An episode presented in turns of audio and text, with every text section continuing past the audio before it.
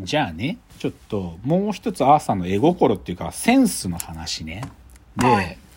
なんだか知んないんだけど、アーさんはね、信州大学のね、繊維学部ってところになぜかそこの推薦もらって行くことにするんですよ。なんだか知んないんだけど。で、でね、まあ別にアーさんそういうことやりたいのかなと思って、まあ行くんだよ、アーさん。でアーさん勉強、まあ、アーさんまあまあ勉強できるからさ。うんだけど、なんか推薦もらえたからもう受験勉強終わりとか言ってそこ行くんだよね。で、はい信州大学行ってさ、で、なんか、やっぱ繊維学部だから、なんか、繊維の話してんだよ、いろいろと。繊維の研究とかいろんなことやるとこなんだよ。その中に、まあ繊維だから、なんか、刺繍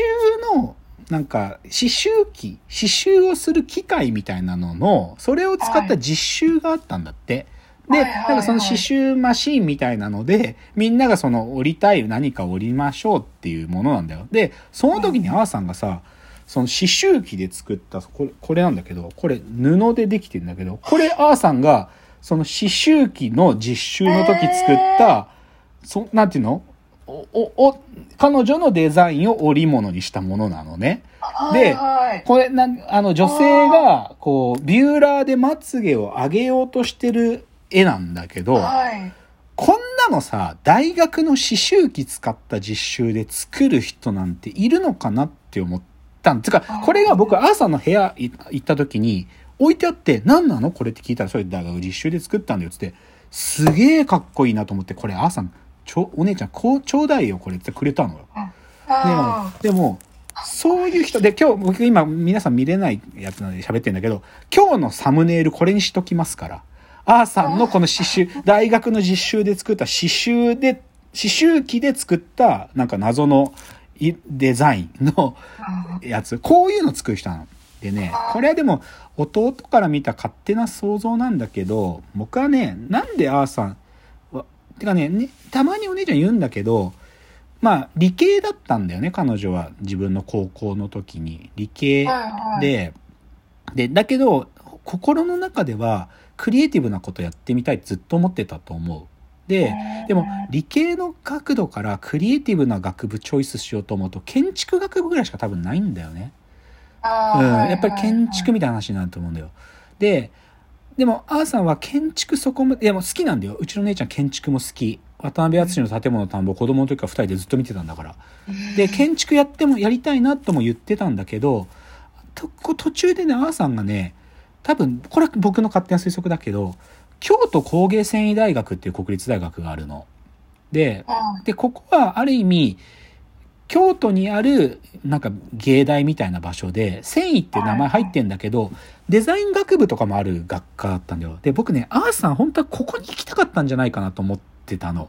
なんだけど、うん京都工芸繊維大学のこと調べていくうちに、あ、なんかこういう服飾みたいな話にもつながってるんだったら、繊維って角度だったら新州大学の繊維学部私推薦で入れそうだからこっちにしようかなみたいな、なんかそういうことを思ったんじゃないかなって思う。はいだから本当は彼女はクリエイティブをやりたかったんだと思うし、彼女の最初のターゲットは京都工芸繊維だった、繊維大だったんじゃないかなって僕は思ってる。これ聞いたことないんだけど。うんでも、なんていうか、まあでもそういうことをやってる人ですよ、あの人は。で、でもね、さっきも言ったけど、なんていうか、対外側に向けては僕とお姉ちゃんはさ真反対というか見え方っていう意味では正反対だったんだけどでも彼女がなんか本当はねそういうこと自分は好きなのかどうかわかんないけど人の中心に行ってもいいかなって思う時間が人生の中でちょっとあってそれがねはい彼女が女子校っていう楽園に入った時なんですよ。はいはいはうん、で群馬っつうのはねちょっと古いっていうかなんか変なとこでその地域の優秀な高校って前ぐ僕は群馬県立前橋高校なんだけどこれ男子校なの。で女子は群馬県立前橋女子高校っつうのがあってなんかその地域の一番優秀な学校は男子校女子校に分かれてんのね。はいででそれでもまあ思春期前の僕からするとありがたかったし姉ちゃんもそれ合ってたと思う。ででも一瞬なんかさこれお僕そこまで正確にわからないんだけど女子校ってさ、女の子たちの集団だから、いわゆる女の子たちのなんかそういうヒエラルキーとか、なんかそういうのってあるのかなって、うがった見方しちゃうと、しちゃうんだけど、アーさんが言ってた前橋女子校ってね、そういうものを超越してたんだと思う。うんだからいわゆる超女子校っていうか、もう、だ脱女子校っていうか、なんかもうそはいそもそもこう、男の子に見られるみたいな自意識を前提にしないで過ごすうん。その感じがアーさんにすごく合ってたみたいで、だからこれさ、まあ、年子の弟だからさ、僕と同級生の女の子とかその前橋女子校に行ってるわけよ。はいそうその人から、アーさんが学校で何やってるかとか聞く、聞くわけ。なんか、あーさんは絶対家でそういうこと言わないんだけど、なんか、新入生歓迎会の司会やってるんだよ、アーさんが。で、めっちゃ受けてるらしいんだよ、そこで仕切ったあとか、あとその前橋女子校、通称前女って言うんだけど、前女ダンスっていうね、なんか、あの、なんか、イベントごとでみんなで踊るダンスがあるらしいんだけど、それをアーさんがはい。陽気に踊ってるんだって。なんかそのステージの上でとか、とかはい。文化祭の時とかの仮装行列とかでも、アーさんが一番受けてるんだって、なんかガチャピンの格好してるかなんかで、その街練り歩いてる時、アーさんが一番受けてるんだって。だからそういうの、まあだから、おまあ、その新生はやっぱりお笑いとかも超好きだから、アーさん自身も面白い人なんだけど、そういうのを表に出す人ではなかなかったんだけど、でも、前橋女子校っていう女子校っていう場所は彼女にとってそれを少しは出してもいい場所だったみたいなんだよね。うんで、これはね、その前橋女子校に通ってた僕の同級生の女の子とかから聞くと、その、アーさんがその楽園だと感じていたその世界っていうのはね、あの、エ沢聖子さんっていう漫画家さんがいらっしゃいます。エ沢聖子先生っていうのがいて、エ沢聖子先生が、まあそういう女の子、こう女の子の、なんか学校って場所における女の子の物語書くの上手な人ですけど、そのエリサ聖子の世界観に近いってよく言うね。で、僕正直読んでもよくわかんないんだけど、とか、あと、お笑い芸人でじ女、女女性お笑い芸人の本格派っつったら A マッソっていうのがいいんだけど、A マッソってすごく前女の、前橋女子校の香りがするとかよく言うね。へーだそうだからそういうの聞いて僕は類推するしかないんだけどね、アーさんが輝いてたその場所のこと。だから最近の漫画だと、和山山さんとかね、そういう人が書いてる作品とかに近いんだと思うけど。でも、そういう、超女子校的なものね。いいわゆる簡単に連想しちゃう女子校的なものじゃなくて、それをもう超越した女子校的なものが、アーサーにとっての楽園だったんだと思う。うんうんじゃあ、こっから少し、アーさんとスポーツって話しましょうか。